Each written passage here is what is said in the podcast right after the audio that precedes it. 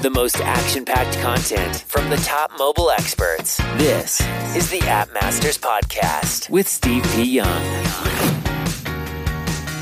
Looking for a mobile measurement partner? Or like the cool kids like to say, an MMP? Well, we've got you covered with our partner, Airbridge.io. Experience an unparalleled, accurate, and unified view of your mobile marketing performance, even in today's dynamic landscape shaped by privacy changes. What's more, Airbridge has recently launched MMM Studio, setting a new standard as the only MMP offering a self-service marketing mix modeling solution. Say goodbye to guesswork and hello to data insights. Learn more by going to their website, airbridge.io. That once again is airbridge.io. Notix is an audience re-engagement service based on web and in-app push notifications that work for both desktop and mobile devices. With Notix, website, app owners, and marketers can share their content and interact with their audiences in a highly engaging channel, while still having the opportunity to monetize both mobile and web subscribers. Learn more by visiting notix.co. That is Notix.co. What is up, App Nation? It is Steve P. Young, founder of AppMasters.com. Yes, I've got a little bit of raspy voice that my wife personally finds more sexy than my normal voice. So you guys are in for a treat. Today, we're going to talk all about how to reduce churn, how to increase that engagement. I want to talk all about the features. Personally, I love this topic because I tend not to focus on this. I tend to focus more on the monetization side of things because I feel like monetization drives engagement. So let's see what my guest says when he hears that. But our guest today is Almar Reyes. He's the former director of audience engagement and lifestyle marketing at Pandora. He's a marketing leader who has led engagement and retention campaigns for companies like Philo, EA, Activision, and so much more. Without further ado, let's bring it in. Where's my little video? Here we go.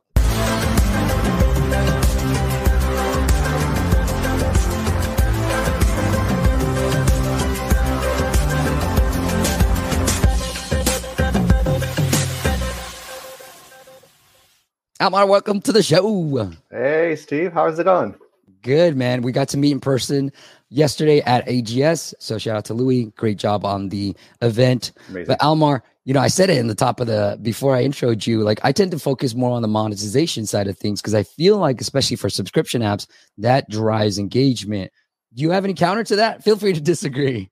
I do, actually. And I understand that monetization, revenue, all these things are important. And especially if you're an early stage and you're looking to make sure you continue to get that funding, you need to present something to the board. You know, all these things along the line are all important to make sure that your app stays top. You know, you're continuing to, you know, get those downloads. However, over time, and as you decide to scale your app and your subscriptions and whatever the business model is, it's going to get more expensive to acquire users. It's going to be harder as the audience broadens and you get out of the niche spot of where you are to, you know, kind of a more general population.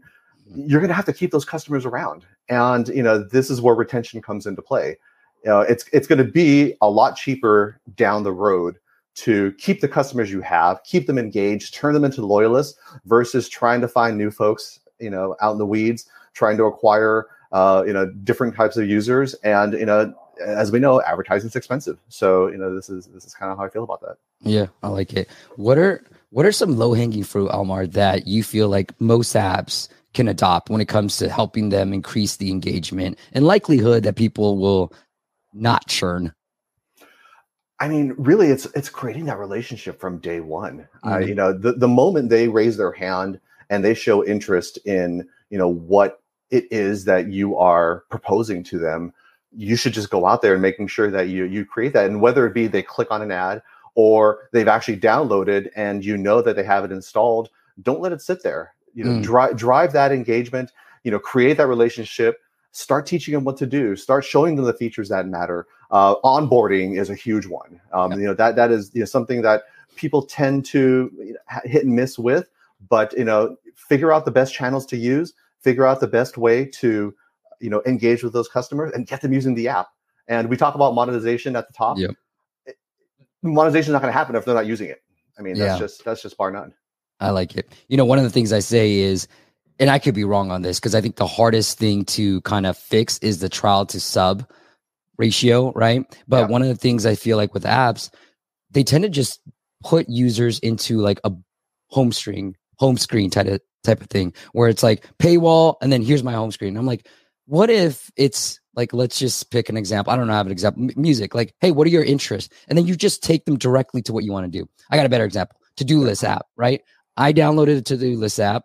I see the paywall, and then I see a dashboard with no to-dos, no nothing, right? Yeah. Instead, why don't you get me to add a to-do, or what Clear does really well, the Clear to-do list app, is like get you to engage right off the bat and show you like, hey, swipe to delete, swipe left or right to hit it to do. So it's like lead the, like you said, the user journey, lead the user down the path of that first thing you want them to do. Yeah, and it could be done in a number of ways. You know, push notifications usually come right out of the box with most messaging platforms. If not, you know, build it into the app itself, because, you know, contextual messaging, depending on the type of service that you're trying to promote, makes a ton of sense. You know, it's going to be difficult to, if your monetization pieces are 3 or 4 clicks down, just because that's the way the thing is designed.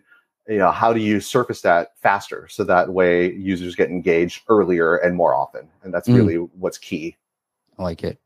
Sorry, I'm signing up for Pandora so I can see. Well, I already have an account, but I want to go ahead as a new user. Now, Almar, when you're actually looking at new app and, you know, people, for me, I'm like, I'll go heavy on the monetization side. But when you're looking at a new app, how do you go about reverse engineering that user journey that we kind of mentioned? I like to look at, you know, successful customers and, you know, however the company defines that. You know, you figure out the features that matter the most. And, you know, especially if the app has been out for a while, you're going to have this kind of influx of folks that come into the beginning. And let's say you're going from a trial to conversion, you want to increase that conversion KPI. You know, what are those users doing during that trial stage? What features are they clicking on? You know, what is getting them, you know, to do things, you know, outside of just making sure that they come back into the app. You know, and this was something that we learned at Philo, actually, where, you know, all we had to do was make sure that once they downloaded the app, it was a 7-day trial.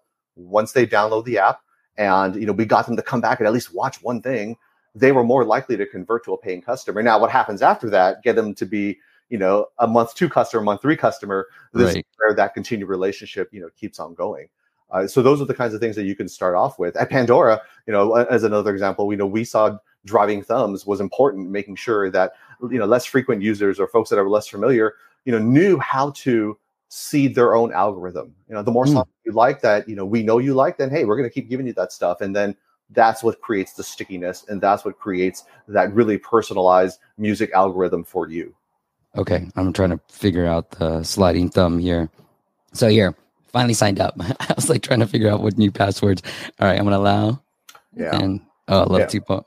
Yeah, but as you can see, you know, Pandora does a really good job of making sure that, you know, we at least give you something, right? Because as a new user, you're not going to have an algorithm. You're not going to we're not going to know what you're listening to. Some people do it where they come in as a guest and they can search for an artist and then it'll bring up a station and then there's going to be this kind of delayed create an account thing. But, you know, if you're new, you clicked an ad, you saw something, you know, oh, Beyonce just, you know, is in concert. I want to hear her stuff. I miss her stuff. And I don't want to go to one of the competitors, you know, boom, you sign up for Pandora. And then we can, you know, make sure that we, you know, figure out the best way to get you there. Love it. A couple of things I want to highlight too. I love that. Love this little animation. Watch this. Let's see. I'm going to hit on Ed Sheeran. And then it starts putting up more, you know, related artists too. You got to touch on Taylor Swift. I love that little animation. I just feel like it, you know, adds these little animations make me feel as a user like, oh, this is a good product. Oh yeah. Yeah. And that's the whole thing. You know, it's all about the stickiness. It's all about making sure that, you know, we, you know, get your ears, you know, tuned in for as many artists and as long as you want, you know, that's another thing for, you know, most features, I mean, most services and things, you know, if you listen to one artist, you'll come back probably. If you listen to 2 artists, you're very more likely to come back. You have 3 artists, 3 favorites, 3 stations that you really tack onto. Then, you know, we've definitely got you hooked, and that's really the goal. I know I like the other thing I forgot to mention was like I like the fact that you allowed me to skip, but it was very faint. Like, I think a lot of people make it too obvious. You know, they put it right next to the call to action button, skip, right? I had one client where their paywall had like a free monthly and yearly, a big button that said free option. Guess what? Everybody's going to click. Of course. Free. You of course. I mean? Yeah. Yeah. And you know, that's one of the things. I mean, you know, you have to think about, you know, what you want your users to do and, you know, make that apparent. And you know, there you go. So this is how, you know, this little thing, huh? Mm-hmm. Just this little pop-up. Yep. And what we do is we also reinforce that through other messaging channels as well. Yeah. And I love how you just take it directly into the music, like boom, it's going. You guys can't hear it because I don't want copyright stuff, but you know what I mean? Like boom, right there into the music. Yeah. Love it. All right. Let's say hi to a few people too that are here. Thank you guys for joining live. I do really appreciate it. Kevin, Rudy, David. How's it going, guys? Like clockwork, Kevin, like clockwork. Yep. Kevin says the same thing. Louis, hola, my friend. And then Joe, good to see you. Lakshmi, I think that's how I say it. Good to see you. We got Ireland in the house. Oh, nice. Gizors, I think that's how I say it. Sorry, my Romain, thank you, my friend. Bonjour. And then we got Pat, PJ, and then Ollie. Haven't seen you in a while. Good to see you. Hey, Ollie. And then TIE Fighter and Almar background. I guess that's Eagle Eye. Love that. Yes, that is a TIE Fighter. Love. All right. All right. Tawheed says, I have two questions. First, does a hard paywall comply with Apple rules? Second, is it acceptable to display two paywalls during onboarding? Will Apple approve of this practice? I can take this if you want. Or yeah, I'll actually kick it to you. Yeah. Okay. Yeah. So a hard paywall, it depends on your reviewer. I've seen a lot of big apps do a hard paywall, and I think you'll be fine. Again, it depends on your reviewer. For the second question, is it acceptable to display two paywalls? Almar, that's what I've been saying is on the onboarding process, have your normal paywall, but if they X out of that, show a discounted offer, like immediately, because most people who buy during that first time user experience, yes, before they even use your app. And so, Tahid, if Apple rejects it, you can do what Headway does and just have a little GIF icon that kind of floats, and then people tap on that, and then you get the pop-up. And that works just as well. So, hey, Joshua, that's an old name. Seen there. David, Tommy, good to see you, my friend. And then Jody is here as well. Cool. I love the LinkedIn people. Okay. Nice. Now let's get into some of this stuff. Like if there's one thing, and I guess it's all app dependent, so it's going to depend on the different apps that you might be able to pull. But if there's one thing that users do after the post install, is there anything that you're like, hey, focus on this one thing? Because I'm going to say monetization, Almar, but like, what is the one thing that you got to be focused on? And I'm going to counter that with engagement. I'm going to say engagement. And engagement can come in a ton of different flavors. It could be engaging with the marketing, the messaging, the onboarding, whatever it is. It could be engaging with the app. You know, are we looking at, you know, logins? Are we looking at time on app? Are we looking at, you know, those kinds of things? And, you know, that to me, again, you know, that's what I mentioned earlier is if they're not even going to go into the app, how are you going to monetize them?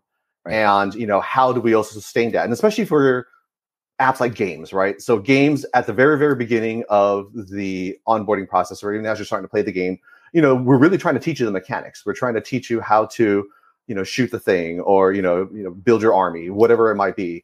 And the monetization part comes in after you've invested or you felt like you've gotten enough levels or, you know, you're tired of waiting or watching ads or whatever. So, you know, but that stuff doesn't come unless, you know, we get you involved, you know, early and often. And that's how I like to see things. You know what? I'm going to agree with you. And I always think monetization, but part of monetization is engaging your users. It actually does help. You know, we talked to the Headway PM, Yeva, last week, and she was talking about that if you can get users to engage, you can actually increase conversions because they're going to feel like you're personalizing the entire experience for them. So I agree with you, Omar. Like you and you can see like Pandora gets you right away into the app and you're listening to it. You pick the engagement and then boom, you're off and running. And it's that initial engagement is so critical. So that's what Yeva was saying too. Like you can see this onboarding is just super long until you are finally hit with the paywall. Yeah. And one thing I do want to add, you know, and I don't mind necessarily the long onboarding. Sometimes, you know, the product is complicated. You may not want to bombard folks. I mean, we've seen numbers that, you know, they'll probably, a lot of drop off happens within the first couple of days. So, you know, do we want to hit them with everything all at once? Maybe. I mean, again, this is where testing, understanding, you know, how, you know, what is driving, you know, the interaction, especially early on. And, you know, is it going to be 3 messages? Is it 4? Is it, you know, is it going to be a push? Is it going to be an email? Yeah. Is it going to be within the app? Is it not? I mean, you know, these are all the things that you need to understand, you know, how the users are using the product. So that way, again, they stay engaged. And then, you know, if we need to hit them with that paywall, because that is, you know, when we need to do it, boom, do it, you know, but test it. I mean, you know, don't just throw it up there, because then, you know, then you're saying, oh, why is everybody dropping off? Oh, look, this is where we introduced the paywall and everybody bails. Well, now we know. Yeah. I like that. You know, one of the things that we did for a client of ours was, it was a fitness app, and he said, hey, if I can get people to work out, you know, you said it earlier, you know, if we can get people to pick 3 stations or pick 3 artists, they're going to likely to stay on. If we can get people to work out, we're going to be good. And so we're really trying to focus on the trial to paid acquisition. And so we had an email campaign. Now, Mar, the thing I did was I just said in the second email, I was like, here's our most popular workouts. And then that 1.8x, 2x, the actual workout completion rate. And that's it. Like, lean on most popular, FOMO type of things too. Yeah. And that'll do it. I mean, now that you know that this is what they're interested in and they've gotten this far, then, you know, hit them with works. And I'm going to talk about a more established app. And, you know, obviously everybody knows Starbucks, you know, but Starbucks actually has an amazing app. And even if you hate Starbucks, you know, there could be Starbucks haters out there. I get it.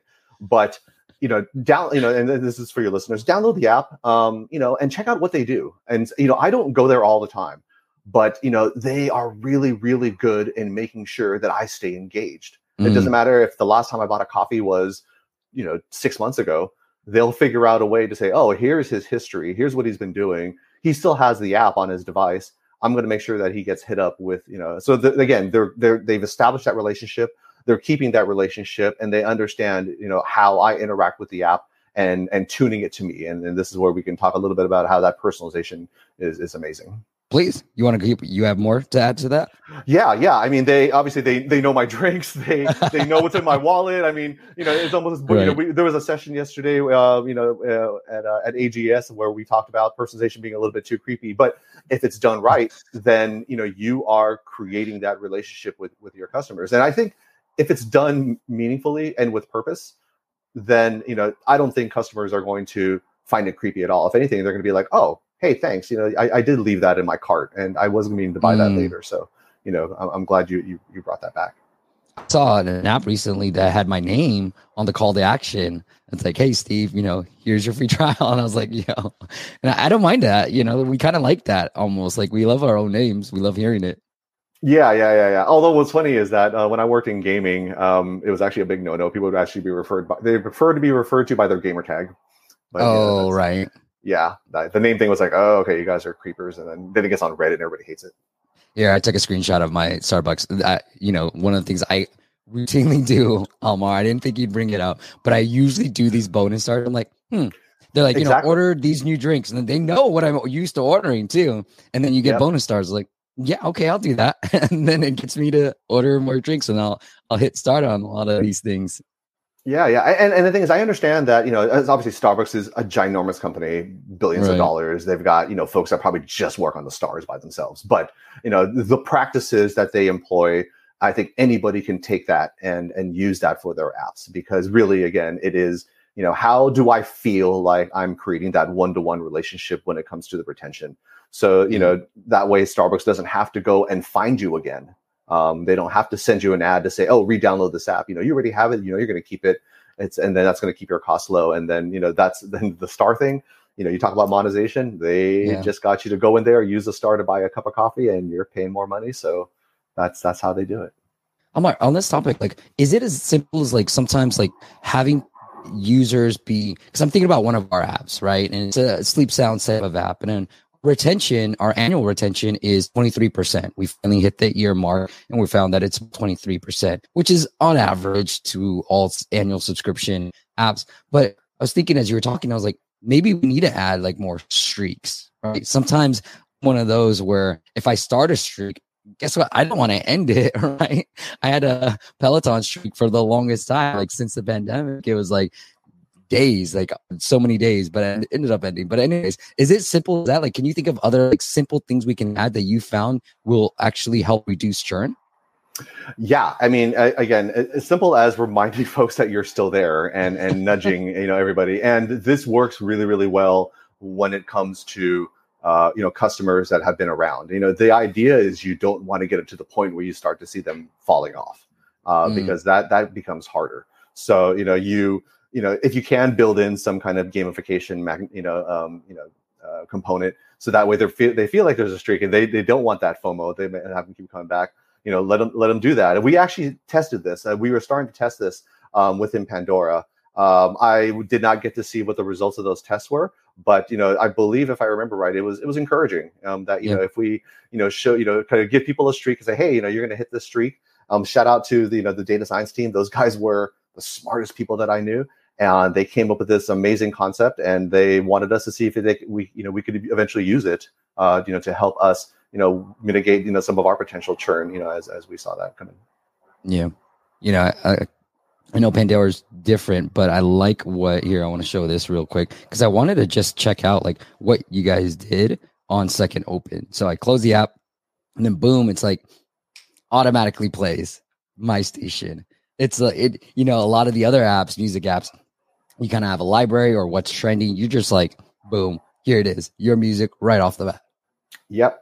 And we do this even if you're clicking in from a push notification or an email. You know, we will deep link you right into the thing that you want to listen to, and especially when it's something hot, like earlier this year, Taylor Swift's new album drop. You know, that was a big one, so we wanted to make sure that we were dropping people right in, so that way they can start listening to stuff. I love it. Hey, one of the things exercise I want to do, Almar, if you're game for it, was. I have an app, the app I told you. It's a sleep sounds app. It's making about 100,000 a year organically, but our annual churn is 23%. You know, it's a very basic app, and I know you don't know much about it, and I don't want to share too much about the app either, okay. But it's a very basic app in terms of helping you sleep. You just hit play and you're going, right? Okay. What would you recommend? Like, or what questions would you ask me to be like, Steve, help me dissect. How do I improve my annual? So I'm like, Almar, I want to get it to, let's say 40%. What are some questions you want to ask me about the app? Yeah. I mean, churn is, I would want to make, well, I think the first question I would ask is who's making up this churn? What does that audience look like? Mm-hmm. Are they longtime customers? Are we seeing new folks that are coming in that are not sticking around? What is the makeup of that percentage? And then, the other one, depending on how much data that you have, is how has the churn rate changed over time? Are we starting to see an increase? Is it going up? Is it going down? And then more importantly, how does this churn rate align with your engagement? How does it align with your LTV? How does it align with your revenue? So if we're starting to see an uptick in churn, or if it's steady and revenue is staying the same, probably no alarms just yet. That just means that this is kind of a steady state. Now, if we're starting to see revenue decline, and churn is the same, that's a little bit of alarm bell. Now, if churn's going up, revenue's going down, then it's like, red sirens everywhere. Everybody, stop what you're doing. Something's broken. We need to figure out what's going on. This is where you need to look at all these different lines. And then, lastly, do we even have anything in place to mitigate that churn? And, that could not just be in the form of messaging and kind of intervention, but, do you have the opportunity to, put in an offer? And I know that sounds as simple, but not everybody can do that. And I understand it's difficult, to build in an offer because you want to build it smartly. It also has to, you have to make sure that your CRO is okay with it. Like all these things are factors in obviously, of creating an offer, putting out a discount, those kinds of things, and those are things that, can help mitigate churn. I like it. I know one of the things I've heard too, it's just like, we did this with Pandora, it's just like the customization. So if you allow users to customize something within your app, right? Yeah. Build that playlist, so to speak, within Pandora, they're more likely to stay on. Cause as you were talking, I was like, okay, streaks potentially, but like, could I remember what they like? And then I'm almost thinking like, instead of like when they launch the app, maybe just play it right off the bat. Like that simple thing might be good enough, and then have that streak, and then allow them to maybe even start customizing something within the app. So we almost remember what they last played because there's different sounds that they can play. Remember what they last played and just be like, hey, here you go again. You know, like we're just start with that same playlist, so to speak. Yeah, and that was one of the tactics that we used was if, you know, we knew that you were a longtime Pandora listener, we hadn't seen you in a while, then, you know, one of the best ways to do that is to take one of the stations that you created and surface that to you to say, hey, remember this, you know, that you did? It has some of your favorite stuff, you know, go back in and check out and see what's new, or and then hopefully that gets you back in. I like it. Romain says, Almar likes Starbucks according to your mug. Yes, good catch. I got caught. I will confess that, you know, I'm that guy that everywhere I travel, you know, I'll pick up a mug. You know, I don't collect magnets, I don't collect, you know, bumper stickers or anything weird like that. I do collect Starbucks mugs. So weird. I love magnets. Call me a capitalist. I guess that's what it is. No, I love magnets. Every time we travel, I try to pick up a magnet in whatever city, place we're in too. I love that. Okay. Yeah. David says, hey, I'm struggling with revenue in the UK, but in the US, it's going really well. I will run 8 new A/B tests to set pricing, different pricing for the UK. Do you have any other suggestions what to do? What do you think, Almar?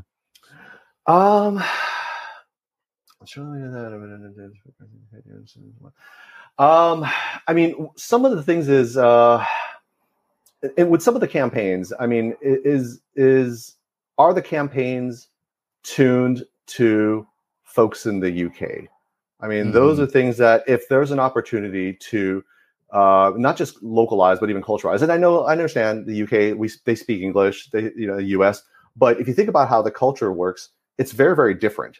And so, you know, is there an opportunity there to not just, you know, A/B test, you know, or maybe that's what you're A/B testing, but, you know, I would say, you know, oh yeah, it's A/B testing pricing, but, you know, can you also A/B test, you know, some of the marketing, some of the copy, you know, how you engage, you know, with the users there and see if that makes a difference. Yeah, I like it. And David, if you can share the app, I would love to take a peek at it too, but I think I agree with that too. And I think pricing is something you're going to have to test. You know, it is, there's that, what is it called? The Big Mac rule, where you can try to figure out the localization aspect of it. So are you charging too much? And David, I'm actually doing this because we used to get pretty good revenues from Japan and now we don't. And I was like, we've lowered the price. That didn't work. I was looking at what the competitors charge. So I think it's almost like a pricing test. I don't know if there's anything you could say on the paywall that would make a difference culturally too, but like, yeah, look at the price. It might be priced too high in the UK. Although I wouldn't think so, but like, you never know. Yeah. I think there might be other ways to see, you know, where that fall off in revenue is happening. Yeah, I'd love to dig in deeper personally. I have a guess on what you're going to say to this question. Romain says, how important is email marketing in a retention strategy? I think it has to be baked in. You know, we just have to make sure that, and especially today, I mean, on the marketing side, we understand, you know, the privacy stuff and, you know, everybody knows about what Apple's doing and, you know, all that. So, you know, email marketing is probably, it's old school. But it's tried and true. And it is the one way that we know that we have the correct information. And even if they decide to delete the app, even if they decide to turn off push notifications, if we have your email address, there's still a way for us to reacquire you and not have to pay, you know, tons of money to, you know, find you somewhere else. Because we know who you are, we know what you've possibly done, and we know where you were in your life cycle when you decided to disengage. So how do we re-engage you? And it doesn't have to be super complex. You know, just make sure that you are keeping track of that. Make sure you're able to market to them, especially if you're in the EU, that, you know, your GDPR and all your permissions and all that are set. And then California CCPA and all that good stuff. But yeah, bake it in. You know, that to me is that should be part of it. Yeah. And Romain, you know, one of my friends did this and all he did was he didn't actually need your email address for you to use the app. He had a little pop-up that said, you know, want to register, blah, blah, blah. And you can X out of that. And then if they X out, fine, no harm done. But if they X in, he used that. And so it's a great way to just, you can get started with like MailChimp or any different platform. Just have a little pop-up that says, hey, you want to sign up for our app? And let them skip. And if they skip, that's fine. But if they don't, you have that email and that. You don't even need account creation, in my opinion, Almar. You just need to grab their email address. Kind of like, you know, what I try to do on my website too, to grab email addresses. Yeah. And you know, we talked about, you know, the pop-up and, you know, putting a paywall and all that kind of stuff. You know, if you're not doing it, especially if you do have a, you know, let's say you are able to put up that second paywall, you know, make sure that there's an email address in there, because if they decide not to move forward, get their information. So this way now you can build up a database of folks that you will eventually, you know, figure out how to target. I've got a couple of questions on email. First, though, the one thing I want to say is, you know, these e-commerce brands like Temu, right? They're like, they help you spin the wheel and like, hey, you saved 45%. So now they're engaging. Well, Almar says, get people to engage with the app, me spinning the wheel. And then secondly, you save 40%, want to get that coupon code? Then what do you have to do? You got to give them the email. Might be an interesting idea. I don't know, Almar. What do you think? Bad idea? Good idea? We used to do this all the time. Okay. Because, you know, that to us was essentially, a free acquisition in the sense that, you know, you gave us your email address, and it doesn't have to be that high. It could be as little as 10%, 15%. Because make sure that's baked into what you were trying to do. You know, it's basically just the cost of acquisition, but I guarantee you a 10% discount is going to be way cheaper than trying to find them on Facebook. And it may not even be a match, you know, as an example. You get points for this, okay? Almar, okay. I didn't realize we were doing lightning round here. I love it. I love it. What was I going to say? Do you remember, you know, what I shared with my client? You know, here's our most popular workouts. Do you remember a subject line or an email campaign that you ran at your previous companies that you're like, that really helped with engagement, brought users back on? With email, and I think it actually depends on what you're trying to get them to do. Obviously with companies that deal with content, Philo, Pandora, getting an artist name right in there will usually almost automatically get folks to at least open it and figure out what the heck this is. That's important. For me personally, I love to test call to actions. So that way you can get what you want them to do, and this could also be with push notifications as well. A lot of, especially if you use if you have an Android, you can have a compressed version, you can expand it, you can have kind of the quick 20-second elevator pitch right then and there in the headline, and then in the sub, and then the expanded copy. Then you can say, oh, here's more and kind of what that detail is, but hook them, tell them what you want them to do, and just get them to do it, because you see sometimes these super long, too many words. It kind of runs over the, or it wraps around on your phone, and you're like, okay, I'm not clicking on that. That's too much going on. Yeah, I love it. I love, leveraging an artist or a popular brand name in your subject lines. And then secondly, the, most popular, or you're going to last chance, these type of things, the FOMO type. And then the last email subject line that tends to work really well are a couple of things. One, do you hate me? Right, if you're trying to engage. And then two, you're not alone. Those will always get you good open rates. Now, how you do with them, run with it at your own, I'm not feeling well. I don't know what I'm trying to say, but those are great subject lines, and don't try to scam people using those subject lines is what I'm trying to say. But definitely test them and make sure you test things that are different enough. Right. Don't say, oh, would you like to, or should you like to? I mean, that's, come on, nobody's going to care. Make sure that they're vast enough that you can actually measure a difference. And okay, we're going to go in this direction, not this direction. And by the way, I want to touch on what you mentioned, the FOMO thing. That is also a good one. We did use that at Molecule. Molecule, for folks that don't know, we make they still make air purifiers. And especially when wildfire season was happening, a little bit opportunistic, but at the same time, true.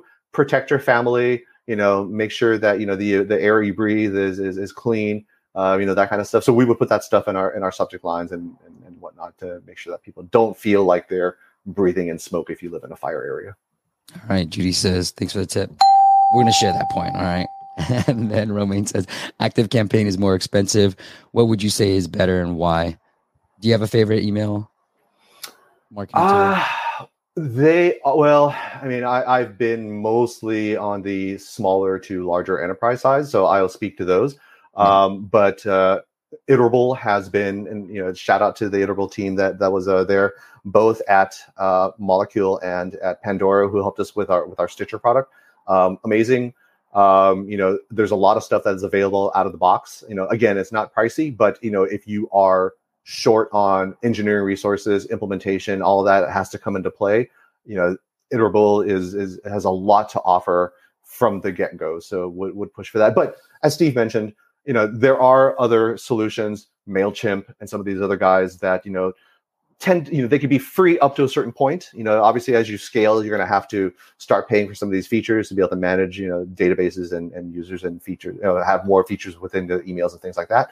But yeah, I mean, one of the things that, you know, I had mentioned too is build that into your marketing plan. You know, if you can't spend it now, that's okay. I get it. But, you know, you have to, and if it's expensive, you know, put it out a year, you know, put it out 2 years, but build it into the plan. Because I guarantee you to try to retrofit that, because you're like, oh my God, now we have a bazillion people coming in. I don't know how to manage all these users. How do I make this all work? If you try to Frankenstein stitch that together, it's going to be more costly than if you had budgeted for that and allotted for that, you know, early on. Yeah, I like it. I mean, I would say MailChimp. I mean, just get started, really. Like, you can get started for free. And as you scale up, you know, you can always, it's not hard, in my opinion, unless you have like drip campaigns already set up. It's not hard to switch over. I personally use ConvertKit. That's what I use, but I have clients that use MailChimp. So find one that is affordable, that makes sense for you in the very beginning. And then switching it's a simple export and then putting it in. As long as you don't have automated campaigns, then you're stuck, right? Once you're stuck, but I've had clients use a bunch of different ones. I think the main thing I'm looking for is deliverability, because I found that the cheaper ones, and I won't name names, but I have switched over to the cheaper ones. They don't have great deliverability, and ConvertKit, MailChimp, they should all have great deliverability. Yeah, and Google especially recently has been, or let me pull that back. Spam House, you know, Google is one, you know, Gmail is one of the bigger clients. Spam House, you know, they the ones that kind of manage all that stuff. You know, they've been more recently kind of clamping down on stuff, and especially from free email clients like Gmail and whatnot, just because, you know, they're trying to manage, you know, all this, you know, permissions and making sure that people feel like their privacy is being respected. Yeah. Okay. Ali says, how do you build trust with your customers, especially in the fintech space? Ooh, that is, I think for that one is you definitely don't lie, you know, be upfront with what you're asking them to do. And I think this is also where onboarding, you know, is important, because, you know, if they feel like anything is fishy, especially in the setup, then, you know, this is where, you know, you can run into some issues. So I'll have to admit, I'm not as familiar. I haven't been in the fintech space for quite some time, but building trust amongst customers, you know, is just, you know, that's a basic thing that we need to do in retention. Mm-hmm. And so making sure that, you know, if you are going to be emailing, messaging somebody, that you do have their permission. If you're a brand new fintech app and they can't recall where they downloaded you, or they don't remember, you know, using the app, then they're gonna call you spam, or they're gonna stop using you because they're like, oh, what is this? I don't remember what this is. So this goes back to, you know, the early engagement and making sure you create that relationship early on. Yeah, Ali, I'll add to that. This is where press. I don't always believe in press, because I'm like, sometimes, you know, we've gone on TechCrunch and all these stuff. Sometimes it doesn't really translate to actual downloads. So maybe that's where you start thinking about press, just to add the social proof. If you can say, you know, we've been featured in TechCrunch, all these publications, then it helps build that social proof. The other thing I like to do if I'm starting out is borrow social proof. And so if I'm building out a sleep sounds app and I've Googled these type of sounds are proven to help you sleep better, then I'm going to borrow some of that social proof too. And so in the fintech space, if you're building something based off of what other people have said, that is like interesting. You can borrow a quote from, I'll just throw out stupid names, but like Elon, and be like, all right, Bill Gates, you know, you can borrow some of those quotes and then incorporate that. And that sort of builds that trust and social proof within your app. Yeah. And to add to that, you know, the other thing that you can do is, and I love that, Steve. And, you know, what you can also do is add, if you are doing email campaigns, you know, continue to build that brand equity and become an expert in the space, or, you know, kind of one of those folks that, you know, like, hey, you know, we're seeing, you know, I'm not sure what your product does, but, you know, give us, you know, a tidbit about the product or some kind of smart stat, and, you know, link it to, as Steve mentioned, you know, a legitimate article, Wall Street Journal, something along those lines. And then you can tie in, well, here's how my app addresses this need. And so, you know, this way you're showing that, you know, you are an expert in the space, and this is how, you know, we are filling the gap, you know, with our service. You know, one of the things I like to do, Almar, as you're talking, we're just rolling here. So the one of the things, like, this is one of my favorite websites. I'll just look for stats. Oh yeah, right? I use it all the time. Yeah, I'm just like stats on fintech. I don't know what I'm gonna find, but this is what I'll just do, and I'll just go. All right, what are some stats? And it's just like, cool. Now I have a reputable source. I don't have to find it. You know, you can Google it too, but then you can start leveraging that into some of that trust symbols too. Yeah, absolutely. And, you know, obviously, you know, you want to check your sources, make sure. But yeah, usually, Statistica is pretty good. I've used them a lot to kind of make my case, especially with product teams. Wow, this is amazing. That's multiple points. Oh, we're not going points anymore. We're going applause. All right, Ollie. Nicely done. All right. And then Jody loves it too. All right, cool. Let's get into the app audit side of things. And if you guys want us to take a look at your app in a future live stream, well, just go check out appmasters.com/audit. Or if you want to sit down with me for an hour, well, same URL, appmasters.com/audit. And I like to start off every app audit with some dad jokes. All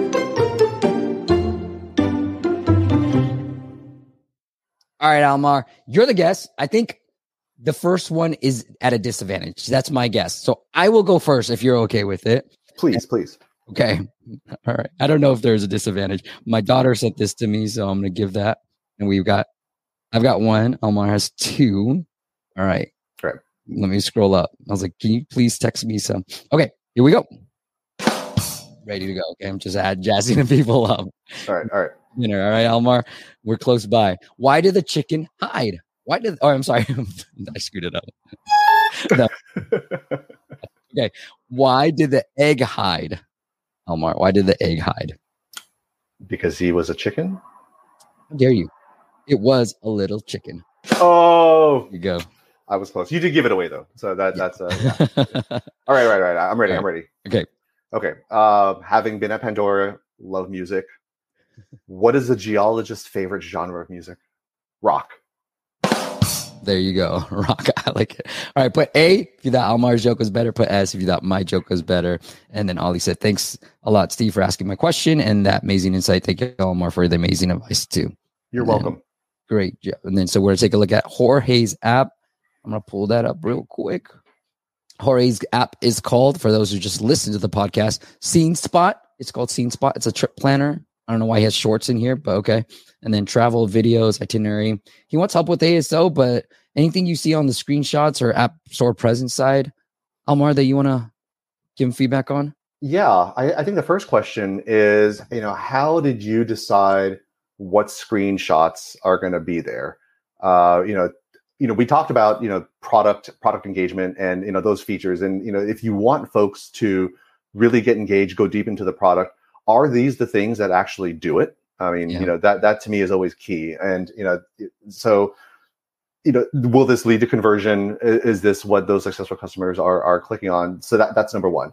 And I think the only other thing that let me give you one sec here to look at this. I think making sure that the screenshots match the title. So, you know, I think for the first three, at least for me, it looks great. I'm not quite sure I get the fourth one. You know, this is view your friends Rex. What if I got to the screen, what am I supposed to do? And so, you know, I'm not getting the immediate value props. So I think those, at least right off the top of my head.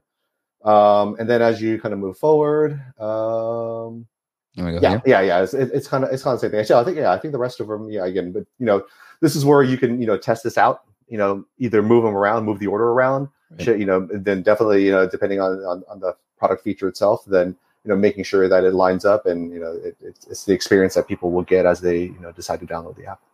I mean, look, they say TikTok meets TripAdvisor. And I get that. Like, immediately I understand what you mean.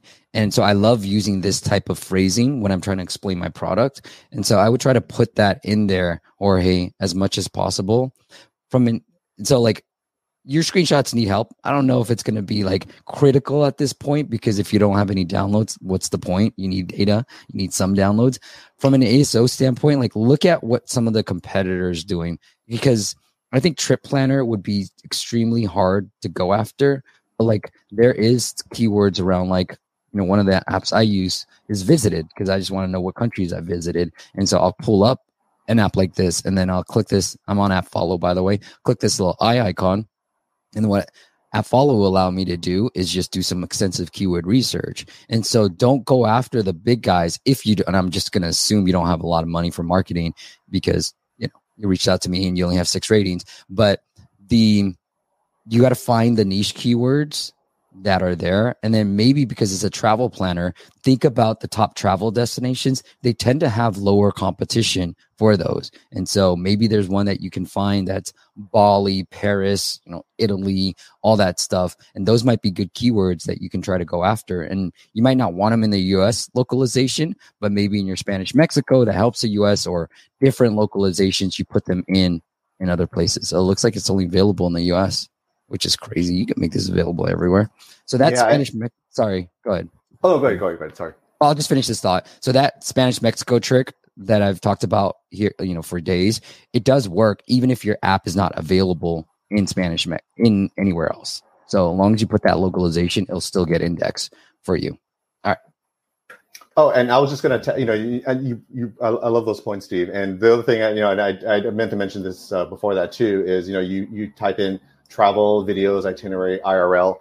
And, you know, I think for us that are in the space, we know IRL, but, you know, is that something that you'd want people to search against? I mean, I know it's in the title and, you know, not necessarily a keyword, but, you know, other things to think about, because that may not be, you know, the best use of this space. You know, is there something else that, you know, we can use that would make more sense, especially as you're trying to get folks to come in? You know, are we allowed to talk about competitors and other apps and things that I've always wanted? Go for it. Yeah, so, you know, an app that actually I got turned on to is an app called Klook. They are based in... How do you spell that? I think it's Klook. Okay. You know, so I found them, you know, kind of by accident, because I was looking to, you know, buy some tickets when I was in Japan recently, and I couldn't spend money on a Japanese website because they wouldn't take my card.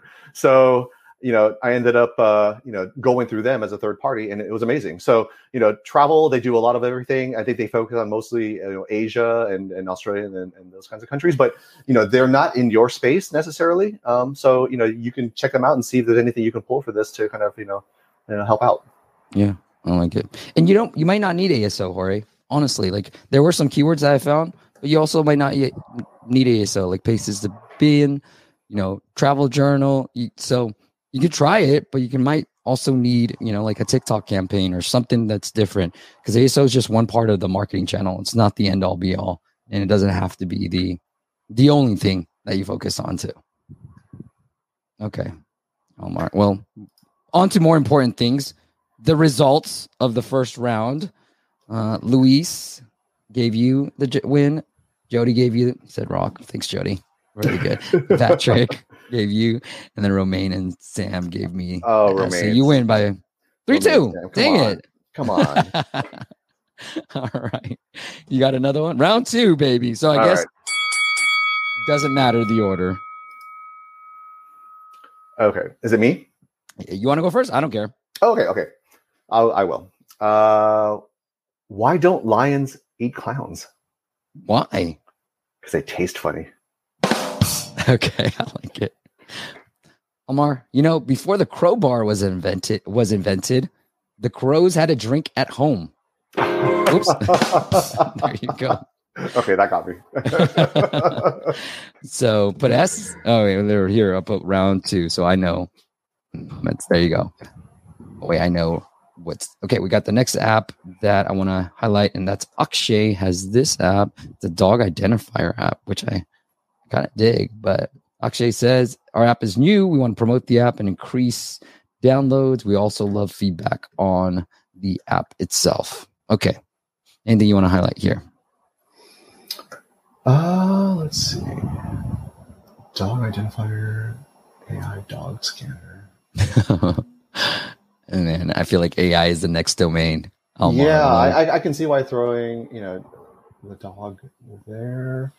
Dog identifier. I mean, maybe it's just the marketing person in me, but, you know, I'd love to, maybe something more that feels less CSI and maybe something a little bit more fun as far as the name of the app. And I don't know how big that is, right? But I mean, I can see that, being helpful to tell people what the app does, but and especially if you are trying to optimize against search and things like that, having dog in there is going to be, there's going to be a lot of that. So that's the one thing. And I do love that there are lots of dogs in the screenshots. So that is, that's important. I think, I think that one, that's a good hit.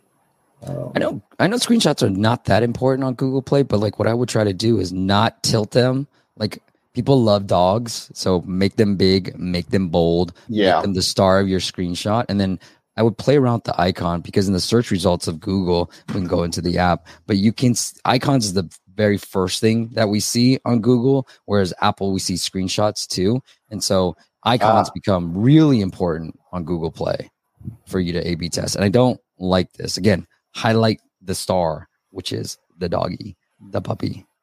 Yeah. The other thing I would probably call out is, and this is just something that we always talk about, when I put together campaigns or why we do something or what's going to be the thing is, in the about, and then this will take a little bit of reading and you probably have to get down to that part, but what's the, so what? I mean, why should I do this? Can you give me a value prop of why this would be important? Summarize it in a sentence or two. And I think that would definitely, help out. So people were like, oh, okay, it's not just identifying the dog, but this is, valuable to me as a dog owner, as a potential dog owner, XYZ. So, that I feel like that would be, that would help me out, especially if I'm looking for a new dog, it could be useful. Yeah, I like it. Yeah, so like one of the things I know on the Google Play and what we're testing, and we've seen pretty good results with this, is Google, you need 1 million downloads, so that's the problem right here. But I'm hopefully they will open it up more. But it's called promotional content in Google Play, and it's the same thing as in-app events on iOS. But if you put the right keywords, you can see I put dog on it in front of our app, and all these other apps show up because, it's limited to the big guys right now, but you want to put that in there. And then maybe you just copy something like this. So we get the scan part, but like something that tracks like this is more appealing, that catches my attention out of all these apps. So like something like this really gets my attention. And you could put like a monocle. Is that what it's called? The little Sherlock Holmes type of thing. Oh yeah. In there too. So like what you said. All right, here's the app. Let's get into the app, shall we? All right, welcome to Dogon. Yeah, again, what Almar said, like lead with the benefit. Like I like that it's like, okay, hey, it's a Dogon effect, but you're just telling me the features, use camera or photo from the gallery to identify. Like that's what I figured, but like that seems obvious. Maybe it's not worth explaining, but why would I want to do that? But okay. eBay. Oh, it just said if they need access to my camera. I was thinking that it would pop up. Okay, maybe you should take a picture of my dog. Right here. All right, puppy. Oh. It's not a good scan. Let's see what happens. What'd be cool, Almar? I don't know. Like during the onboarding, maybe even just have like pictures of dogs, and then it's like sort of scanned for me, and it tells me that hey, this is the type of dog you have. Yeah. Or, if you can bake it in. Oh, I guess it's showcasing. Did it actually figure it out? Well, she's half pug, half chihuahua, but it's probably not a good picture. She's like, yeah. So, going back to the onboarding, and eventually if they can bake that into that part of it, how to take a good picture. I mean, those are the things that they actually teach you what to do. And, that's kind of basic in most apps that require photos, they actually give you a little, even if it's not a whole onboarding, even just a couple of instructions, make sure there's good light, get that picture of the front, something along those lines. So that way, and I don't know if that was actually part of that when you were doing the capture screen. So I'm not been there already. Yeah. And I think, the way they're trying to monetize is through ads. It looks like one used, which I don't mind. I think one of the things you can do is try to have that paywall still. I know that Android conversions are going to be low regardless. And we did help one app, help with increasing his Android conversions. And we're in the middle of helping another because I just want to get better at the Android side of things. But I would try to put that paywall anyways. And one thing you can do Akshay, is what we've seen work well with games is like, give them, let them know that, hey, you get 5 free predictions for free. Do you want 10?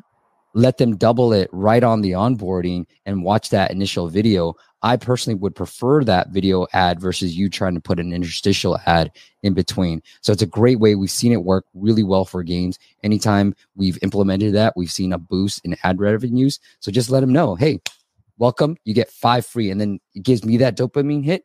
You want to double it? I get now 10. I'm more likely to double it. Yeah. And if you wanted to bake in some gamification, and again, this could probably be a bigger plan, you know, taking more pictures of dogs, you know, like saying, oh, you've got 2, you're becoming, you know, a dog expert, you know, something along those lines. And then as you start to approach, you know, more and more, either they're going to get the more eyeballs, so that way, you know, the ads can start to monetize themselves, or, you know, if you're trying to break through that paywall, it's like, oh, to your point, Steve, hey, you know, oh, you're only 2 away from becoming an expert, you know, jump that hoop really quick, you know, here's, and then boom, you know, you hit them with the paywall message. I like it. All right. On to more important things. No, I'm just kidding.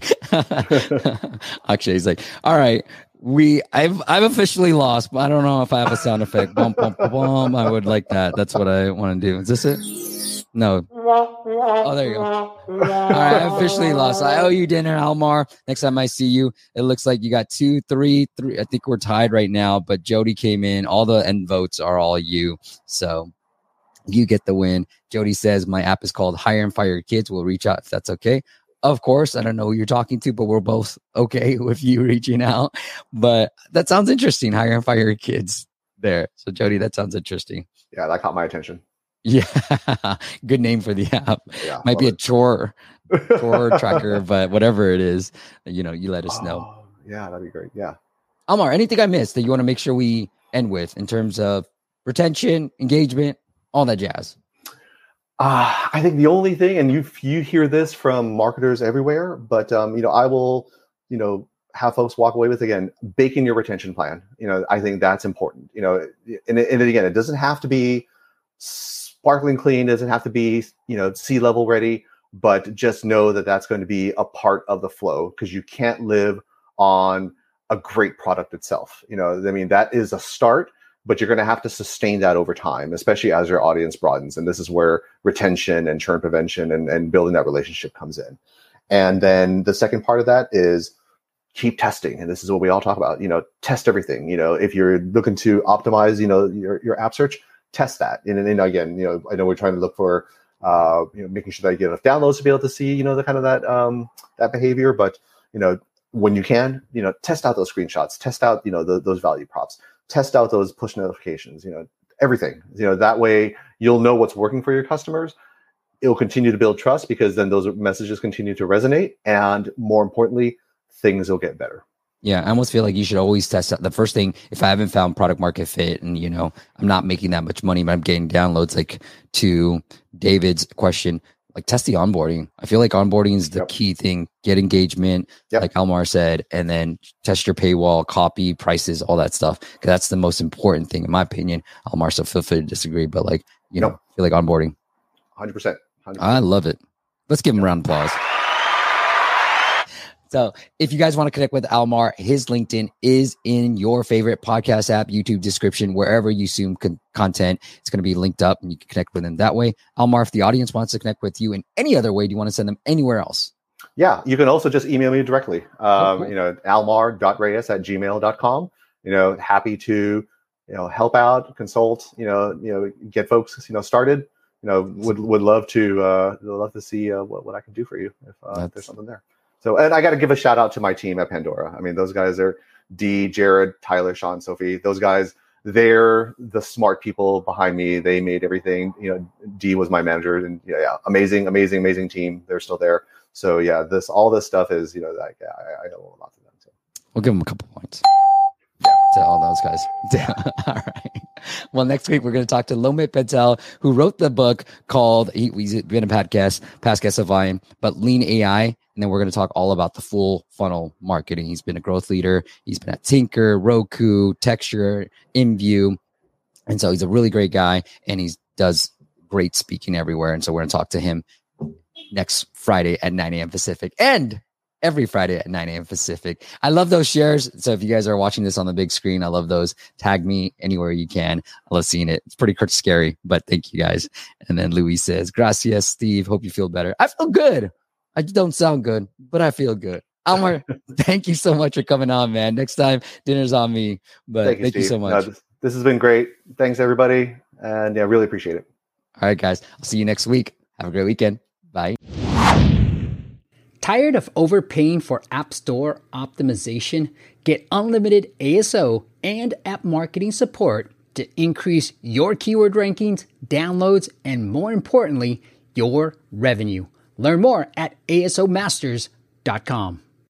Thanks for listening to the App Masters podcast. For show notes and amazing app marketing content, check out appmasters.co.